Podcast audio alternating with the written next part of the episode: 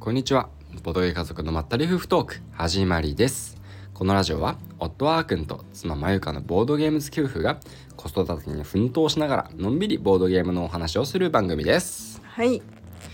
お願いしおます願いします。ということでですね、うん本日えー、っと2023う年ん最後の動画を投稿させていただきました、はい、はいブラッドリコール拡張はい最後の歌ですねはい、いやーいいボードゲームだった からねね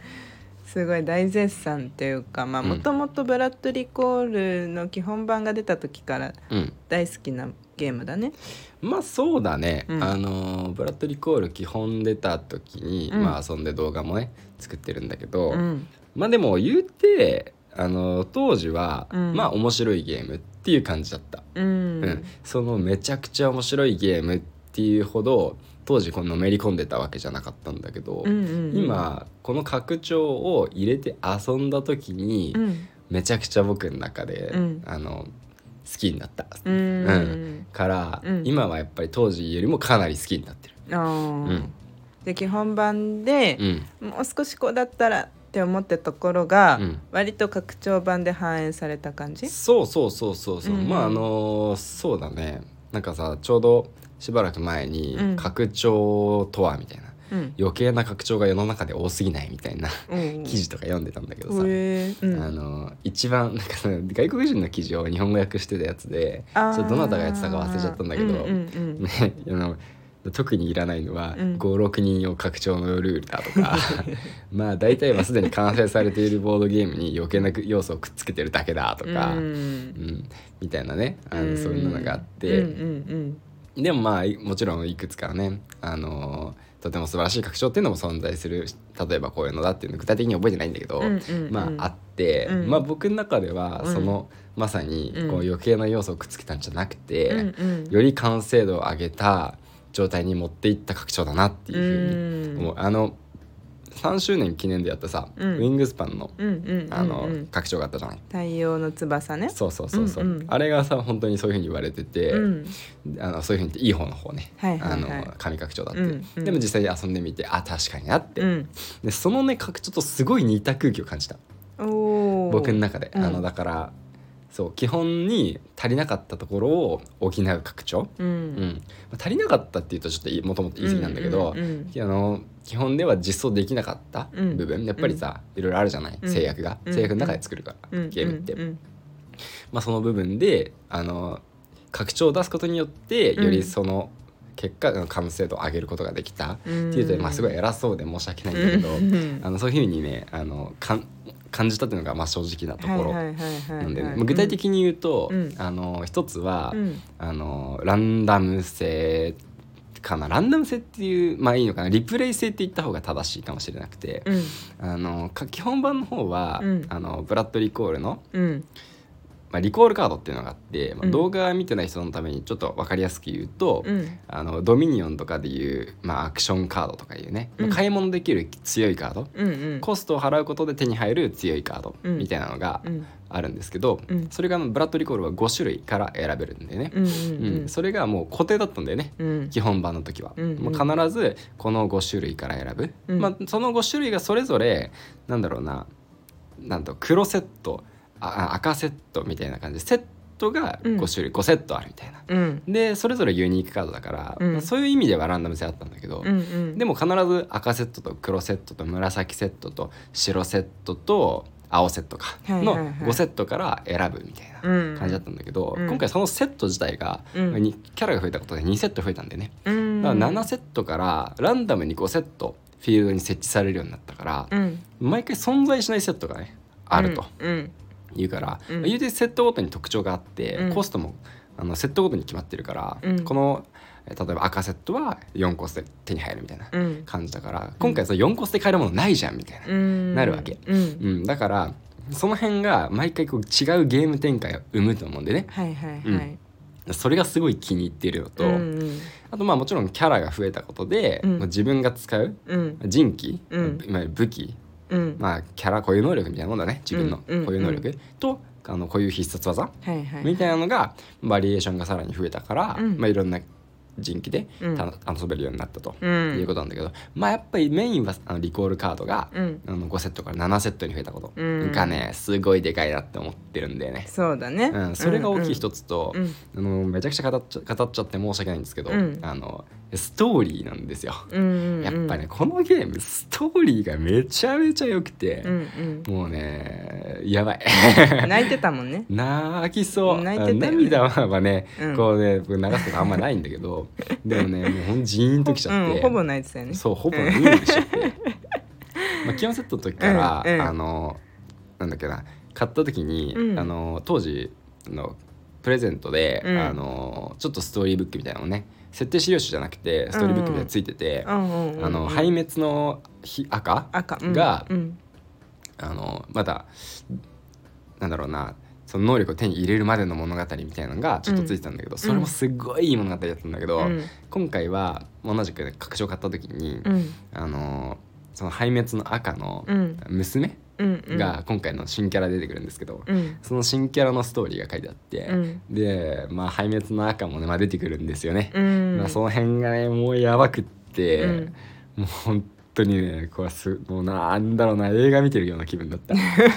うんそうなんでまあなるわけないんですようんもちろん、うんあの無料プレゼントなんで、うんでもねもうすごいいい物語でうんね、うんでその物語っていうのが、うんうん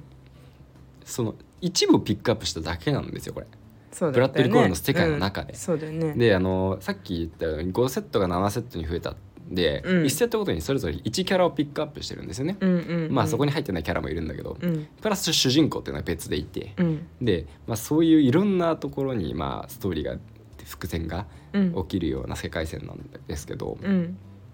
そのうちもうさくらに焦点当てるだけでそれだけのこう感じがあるわけよ。うんで他にも全然焦点当たってないキャラがいっぱいいるわけ、うんでも詳しいことはまあ分かってないけど、うんもうねあのカード見てたり、うんまあ、あのふ付録のな付録っていうかまあ説明書の内容でちょっとストーリー書かれてるの読むだけで、うんまあなんとなくおぼろげにねうんそれぞれのキャラについての特徴とか、うんうんあの置かれている環境とか状況とかう、んあの性格とか、うんまあ、なんとなく分かってくるところがあって、うんうんまあ、それを想像しながらこのゲームプレイするとねうんもうねすごいなんかもうなんだろうなこうカードゲームうんでしかもなんか1対1の、うんまあ、ソロモードもあるんで、うんまあ、うんそっちもねすごくいいんですけど、うんまあ基本的には1対1のバトルをね、まあ、想定してるゲームだと思うんでね。うんまあそんなゲームなのに、うんこんな世界観に凝っているゲームって他にあんのかなみたいな、うんそうだ思ってねほんと没入感がやばくて、そうだよねそう僕の中の世界観ゲーマーの血がうんすごいね騒ぐ、うんうんうん、そうだねこれはななんだろうねなんか小説に近いもんねもうもはやそうそうそういや本当に、うんあのねうん映画化してほ しいあれねいやこれマジで言っててこううオんムニバス形式とかではいはいはいもいいし、うんえなんならあの1キャラで1本映画全然作れちゃうと思うんだよねうんこれ全然、うんあの一キャラ一キャラにかけてるうん思いがすごいし、うん勝手な想像だけどさ、うんうんううんんそのそこにまつわるいろんな設定とかもかなり作り込まれてるから、うんうんまあ、それぞれのキャキャラがどういうふうに、うんあのブラッドリー・コーラーのうん使命を背負ってうん戦い始めうて、んで、まあ、勝つ人も負ける人もいるんですよね、うん実は。うんで、まあ、勝ったり負けたりしながらどうやって神話的狂気と戦って、うんまあ、最終的にはあの打ち倒していないと、うんまあ、地球は滅んでるんで、うんうんまああの基本的には勝ってるはずなんだけど、うんうんうんね、どういうふうな結末を迎えるのか。うんそしてその過去のそれぞれのキャラがいて、うんで主人公はその過去のキャラの力を使うっていう設定があるから、うんまあ過去のキャラたちが出てくるわけなんだけど、うんうんでそれぞれのさあの過去のキャラたちのせなんだろうもうストーリーの最後に例えば主人公がうね、んうんとかが出てきて、うんで主人公との関係とかうんさ、うんでうもんあるわけよ。で、うん今回登場するあの2キャラが、うんさっきのあのさくらっていう破滅の赤の娘と、うんもう1キャラあの基本で出てくる天球の青っていうキャラの、うんなんだろうなまあ一応妹にあたる存在、うんまあ、血のつながりはなくて機械なアンドロイドのうんうん妹なんだけど、うんっていうキャラも出てきて、うでんそのキャラはねまあこれ別にネタバレとか大丈夫だと思うんだけど、うんまあ、なんとね現代でも生きていて、うんうんでまあ、主人公がうん現代唯一のね、最後の生き残りのブラッドリー・コーラーとして現在戦ってるっていう状況なんだけど、うんそこになんと助けに来るっていう。うんこう一人しかいない環境の中で、うんなんと助けがこの拡張で現れるんですよ。うんそうそこがむ胸熱で、うんしかもそれを知った上でうん見てほしいのがうん PV、おー PV 見てほしくて PV であの過去のあの過去のって言うとあれだけど基本版のうんブラッドリコールの、うんあの箱がうんこう置かれてて、うんそこにうんこの拡張の箱絵が並び立つシーンがあるんですよ。うんうんうんそうまさに主人公が一人で戦ってる中で、うん助けに現れるシーンとうん重なったね、うんう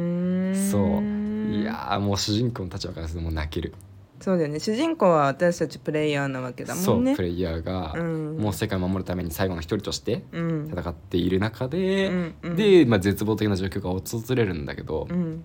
まあまあね言ってしまえばなんだろうなこれも基本の時からちょっと時間が経っててうん基本の時はあの精神が揃うとあの世界は滅亡するっていう予言がねあって、うんそれを阻止するために主人公がうん頑張るんだけど、うんうん拡張だとなんと精神が揃ってしまっていますと、うんうんあれもう世界滅びるじゃんみたいな、うんまあ最後の滅びるためのなんだろうな、まあ、神話的狂気って言われる敵の、うんまあ、大進行が始まってう、んもうそれをなんとかなんとかできないかみたいな主人公がうんうんうんもう絶望の中で戦ってる状況が拡張の最後の歌の状況なんだよね、うんまあ、そこの絶望的状況の中では助けに来てくれるってういう、んうん、この後どうなるんでしょうかっていうそうだよね先が気になるんだよなストーリーが。そうだよねまだ出るってことだようね,、んまだねきっと出るんじゃないかなで出そうだよねだってさ、あうのん拡張版のルうんールを読んでても、うんもう次が見越された 感じのあれね、うんのあれね桜桜桜流し流しってあの継承強化っていうんうんううんシステムうんが今回の拡張で追加されてて、うんまあ、動画の中でも出てくる説明するんですけど、うんまあ、それがまだなんていうのかな3パターンありそうなうちの1パターンぐらいしか紹介されてないようなような感感じじだよにね受けら受け止められる。うん、だかうんら動画の中でも難しくてちょっとどうやって書いたらいいか、うんそう書き方がシンプルにさうん123段階あるうちの今回1しかないから、ルールとし今の段階のルールとしては1と1のカードで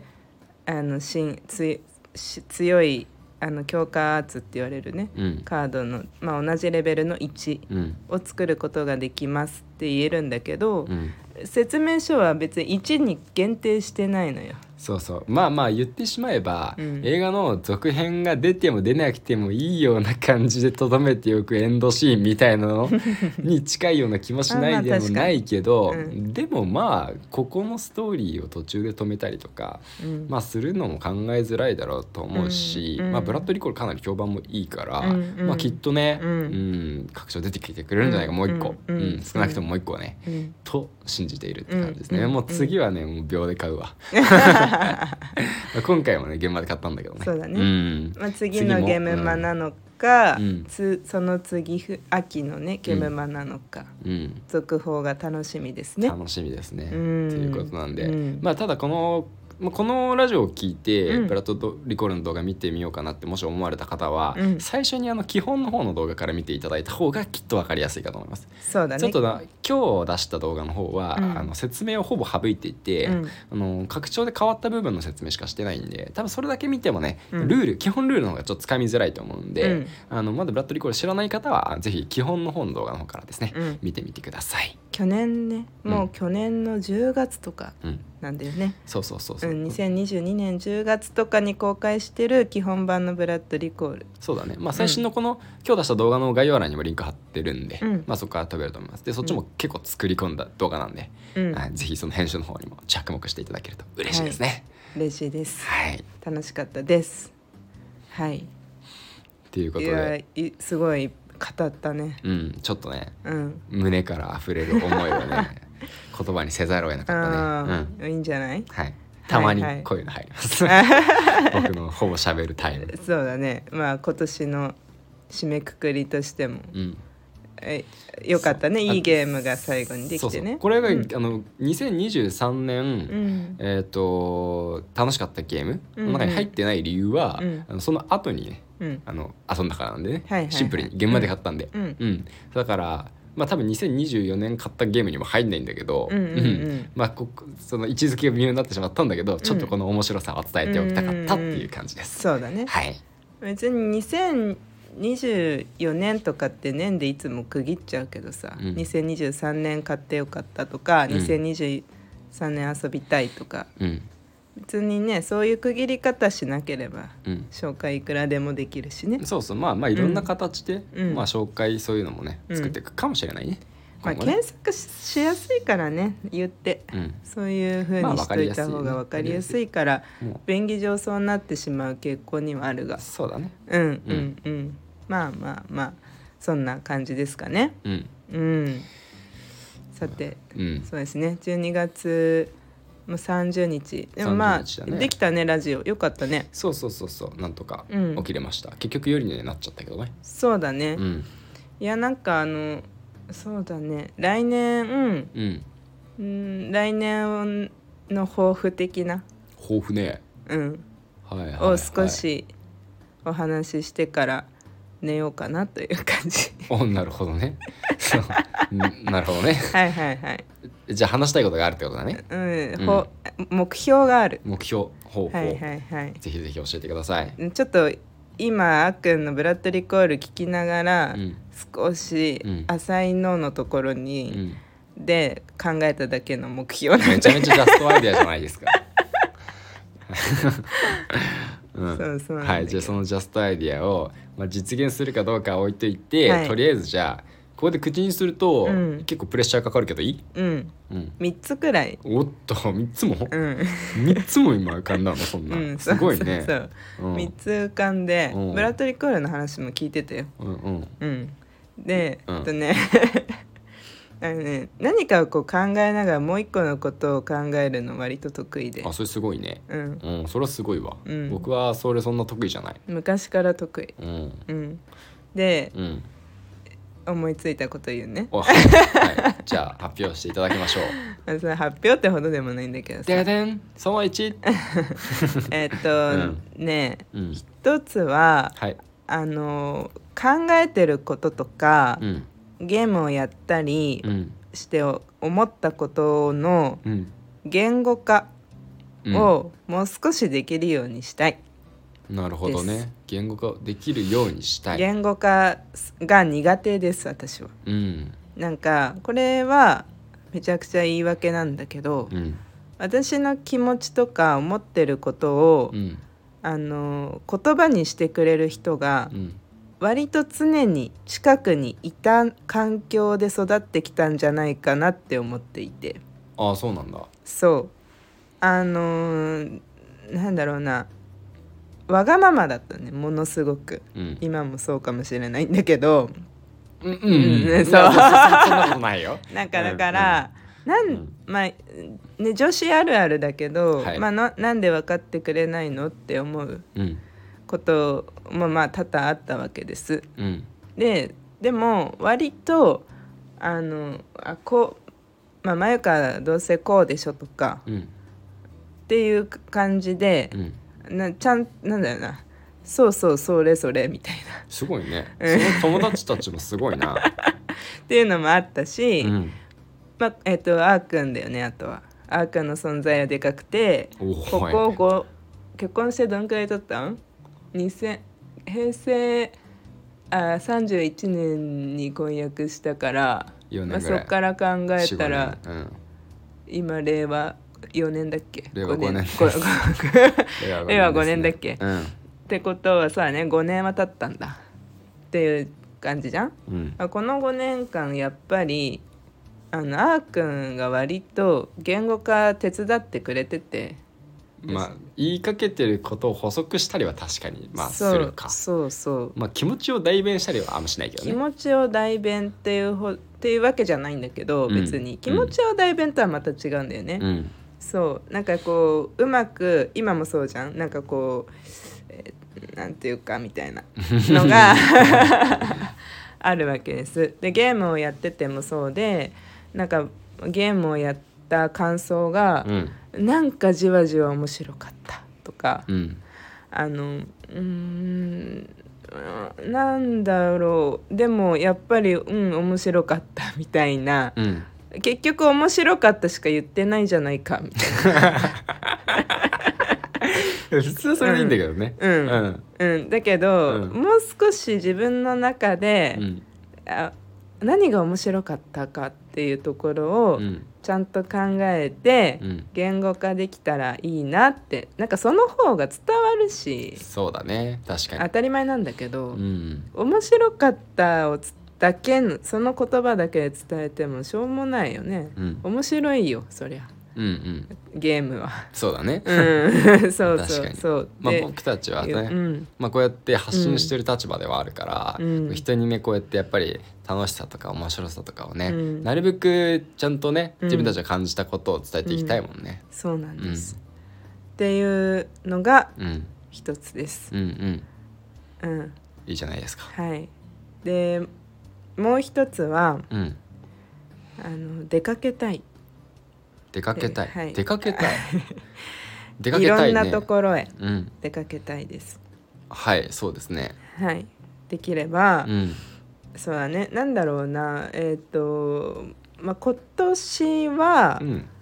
うん、今年はって言っても、あのシマルとメルが保育園行き始めたのは春からで、うんまあまあ言ってまだ1年間丸々1年間保育園には行ってなくて、うんまあ、だからえ要は割ともう常に子供がいる状況育児が本業うんっていう状況もあったからまうだんいこの1年は。うんでまだ慣れなくてお休みが多い月があったりとそうだかったね。あったよね、うん6 6月とかひどかったよね6もう月はやばかった忘れもしないよね、うんあの6月今は僕でも覚えてる。うんいや本当にほぼ行ってないうんねみたい な、そうよよく仕事休んで。ううんん本当にそういう感じうん私もギリギリまそうだねあのーそうそうそうなんなんとか子供たちとの時間をどうにか作れてたからよかったんだけど、うんいやまあなんかまだまだそんな感じ、まあこれからもあるよあると思ううんだけどそんなそういうことはねだけどまあ割と体力もついてきたしうんであのそう特にラジオとかでもお話ししてなかったけど先月11月か飛行機でさうんうん福岡行ったんだよねそうだね。そう行きたかったけどさ福岡のいろんなボドゲカフェとか、うんまあちょっと所用だったのでう、んまあいろんな遊ぶ時間はなかったんだけど、うんそうだね。うんでもまあ飛行機で行けたじゃん言ってうんギリ。ギリまあそうだね成田から行ったんだけど成田までもは車かまあでも高速使えばそんなに遠くはないんだけどさうんうんうんまあそっから、まあ、空港もドタバタしつつだけどまあ行けたそうだね。いやあれがね久々にねあの飛行機に乗って、うん本当に。いやー本当独身生活私たちにね付き合ってる間もそうだけどうん私も学生の頃から本当によく飛行機には乗っていてうんでもう久々に本当に最高だった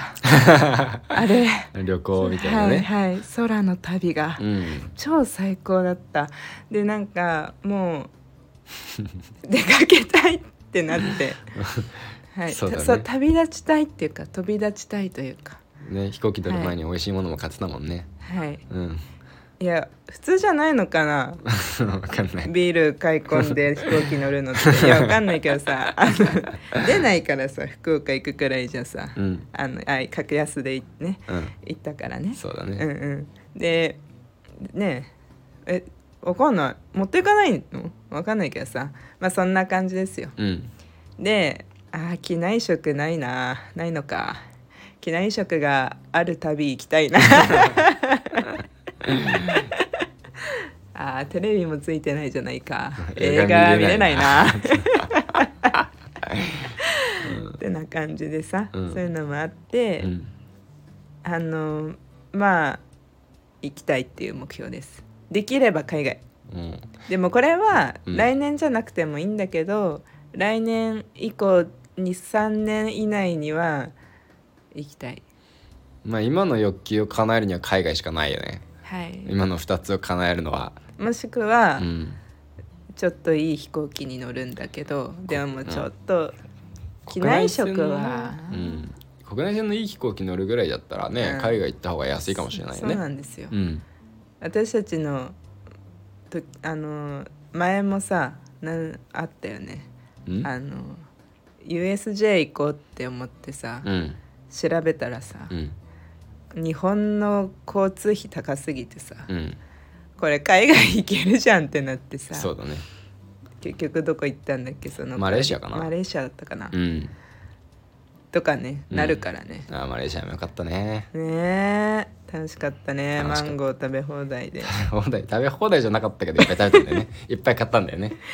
なんだっけマレーシアのうん、うん、通貨の単位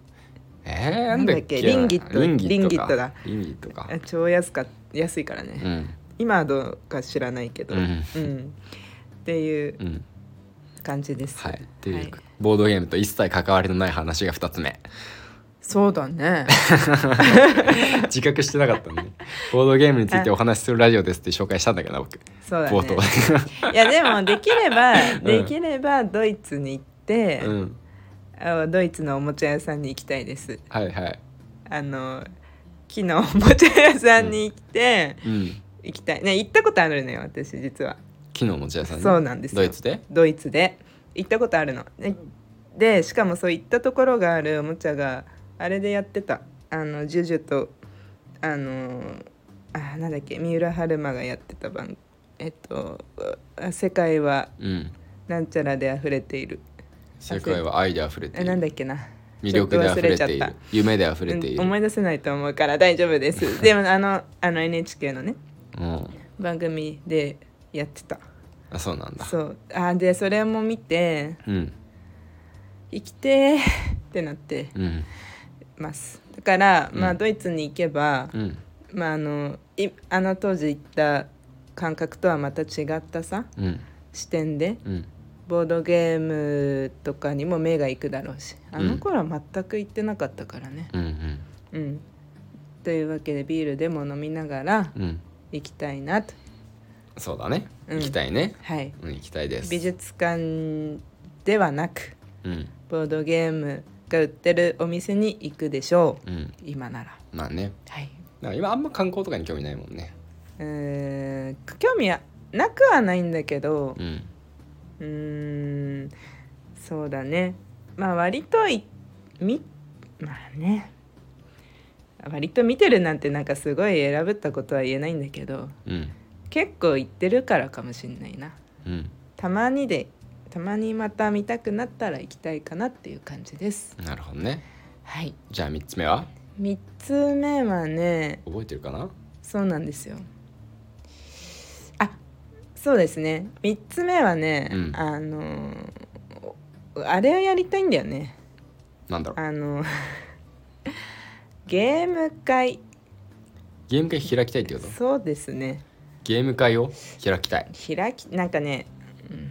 ゲーム会ってもっとなんかいい言い方ないかなってうん最近思ってはいるんだけどうーんゲーム会みたいなことをやりたいかなっていううーんなんかこううーんちらっと言ってたやつかなそうだうね、んうん、結局、うん自分家の子シュマルとメルのことも考えたいから、うんボードゲームをやりましょう子供はここ子供が遊んでる遊べる場所も用意しますうんだとうんうーんできないんですよボードゲームがうーんとそれは大人が大人がはい子供もだけどさまあそれはよく感じてきたよねそう今までね結構、まあ本当にそれがそういうタイプのものができただけでも、うん今までその前と比べると大きな前進だとは思うけれども、うんまあ、ただそれでこう問題がやっぱり解決したかと言われると、うんやっぱり大人がやっぱりボードゲームを、うんにに集中することっていうのはやっぱりまだ難しいっうんていうのも同時にね、うんあの目の当たりにしたしたしそうしてきた しあの実感もしてきたよねそうだうねんそれは感じるよねうん、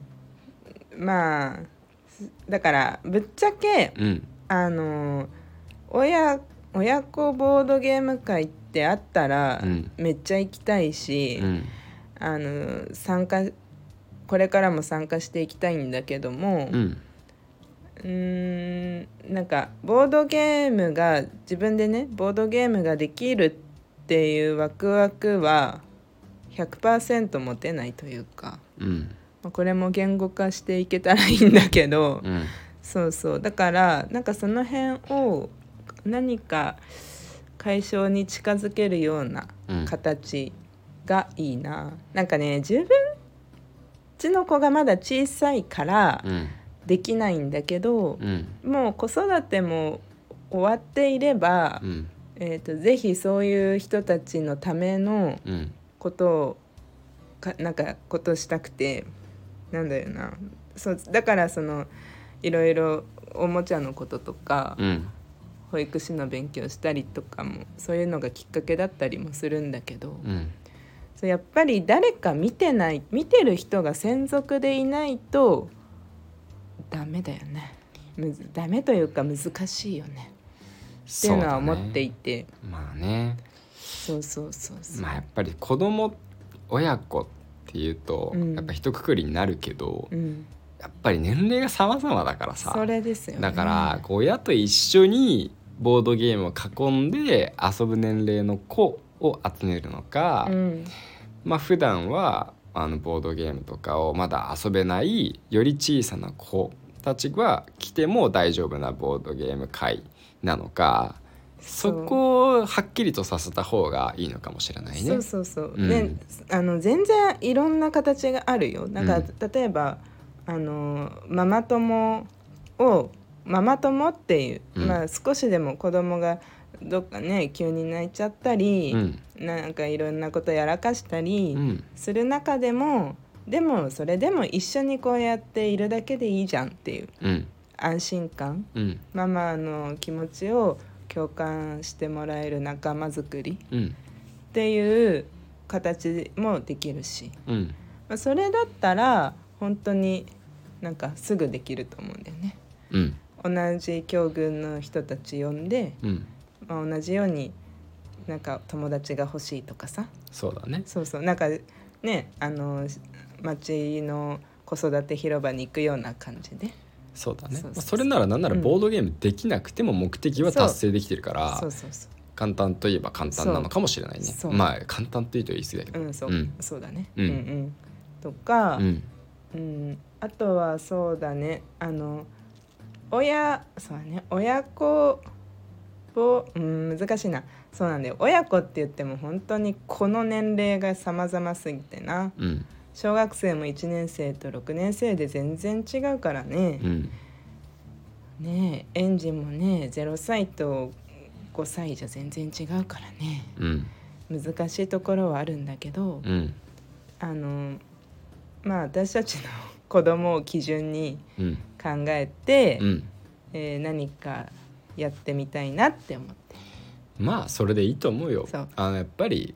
自分たちの子供が基準になる方がうんモチベーションになるよね、うん自分たちがねうんでそこでさ会を開いてさやってさ、うんあの自分たちの子供がうんなんか満足そうじゃないみたいなうん結果に終わってしまったら、うん結局僕たちもねうんその満足感を得ることはできないし、うん続けていくこともできなくなると思うから、うんまあ原点はそこでうんいいんじゃないでしょうか。だから自分たちの子が、シマルとメルが楽しんでくれるようなうんこあのー会にして、うん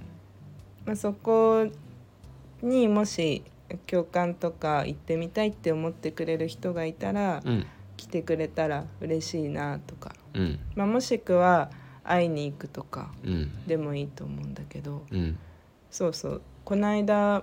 のー今年今月ラジオのアドベントカレンダーがあったじゃない。うんであの中で割とワクさんとか、うんリクさんとか、まあ、ボードゲームラジオ実際に配信もしている方でうんでいろんなあのラジオにゲストとかで出てたりもするしだけどもうんそのお二人がボドゲ家族のこのラジオをねうん、紹介してくださってたのうんうんね。うんありがたかった、ねで本当にでその中で、うんあの X でもうんいろいろポストしてくれたりとかで私たちがあのや書いたポあの記事に関してもさうんいろいろポストしてくれたりしてくださってて、うんでワクさんちは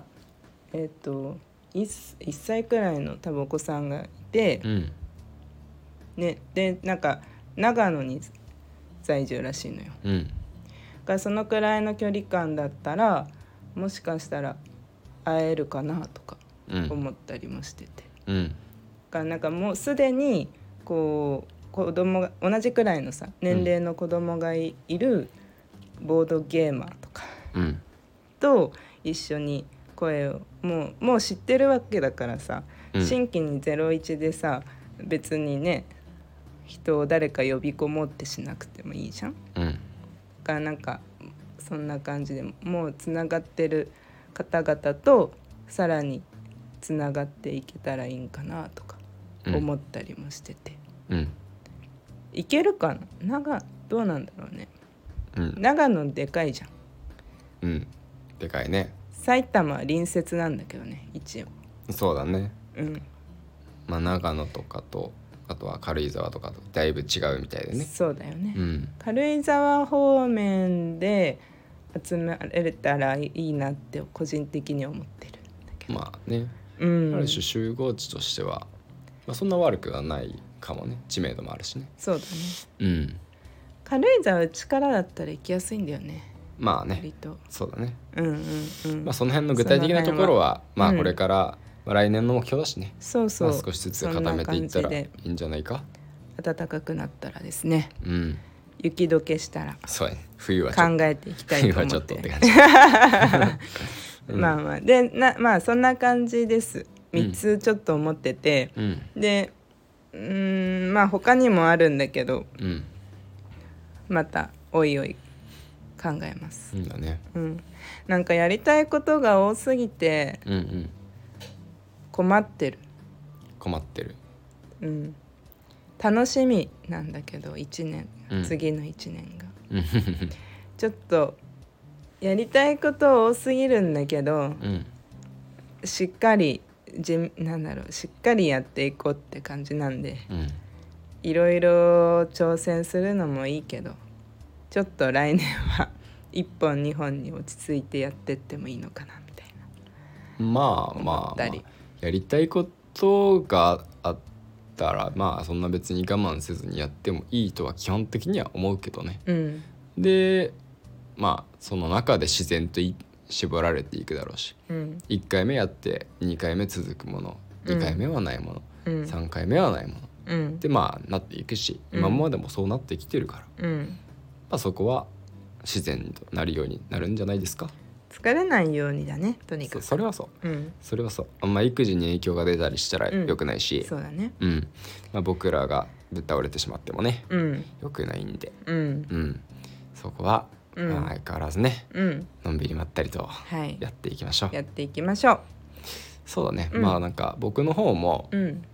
ちょっと来年うん来年ねまあ来年かなうんまあやってみたいことっていうのが、うんまあ思いついてはいるんですけど、うんうんあんまりここで言っても どうなのかなっていうのもあるんで、うんうんもうちょっと形になってから、うんまあ、こういうのもやってみましたみたいな、うん始めましたとか、おうまあ、そういうのももしかしたら言うかもしれないですね。おうとそれとは別に、うんまあ、ちょっと水面下で今ちょっと大きな企画が動き出してるのが1個あって、うんうんうんでそれはもう始まってるんですよ。うん始まってるんですけど、うんまあ、それもちょっと言えない ちょっと何かは言えないのがあってはいはいまあこれもね、まあ、うん本当に形になるかどうかは、まあ、現時点で分かんないんですよね。わかんないからねうん分かんないんだけど非常に、あのー期待の持てるやつなんだよね。うんうんううんんいやめちゃくちゃこれは僕たち自身も楽しみにしてるし、そうだね楽しくやってるから、うんボドゲ家族うん、最大の挑戦をしている。最大の挑戦 かなまあでもそうそれそう言っても過言ではない、うんうんうんそうでも本当にそう、うんで最大級ではある間違いなくうんうんっていうのであるんで、うんこれが形になったらまあすごいいいし、うん我々にとってもいいし、うんこう聞いてくださってる皆さんにとっても、うんまあちょっといいものがね、うん提供できるんじゃないかなとうんうん思うのでおーはいうんはいはいちょっとなんかあるかもしれないくらいにそうだね ちょっと来年楽しみに来し年ておのいていそただきたうだい、ね。はい、何もないかもしれないけどそうだね。ま あぜひこのまたでもそうそう来年そうならないようにのね締めくくりのラジオの時に、うん今年はこれができたねってこれ今言ったうんことがはねうんなんかいい思い出としてうんできたらいいね。そうだねうん。うん、まあね今年もいろいろ本当できたからね、うん。うん振り返りをちゃんとしてないけどさ、うん今回は、うんうんうんさ年末だというのに、うんうんううんん。まあまあ うんまあまあいいんじゃないでしょうか。だいたいできてますう。ん、大体できましたかね。はいっていう感じでしょうか。うんはいということでですね、えーこの番組ではあの X の方で「ハッシュタグボドカゾラジオ」とつけていただいてポストしてくださった方のポストを読み上げさせていただいております。感想の方ですね。ぜひぜひハッシュタグボドカゾラジオをつけてポストしていただけると嬉しいです。はい。それではまた来年になりますね。お会いしましょう。本年もどうもありがとうございました。ありがとうございましたまた来年もボドゲ家族をよろしくおお願いします。お願いします。それでは、バイバーイ。バイバイ。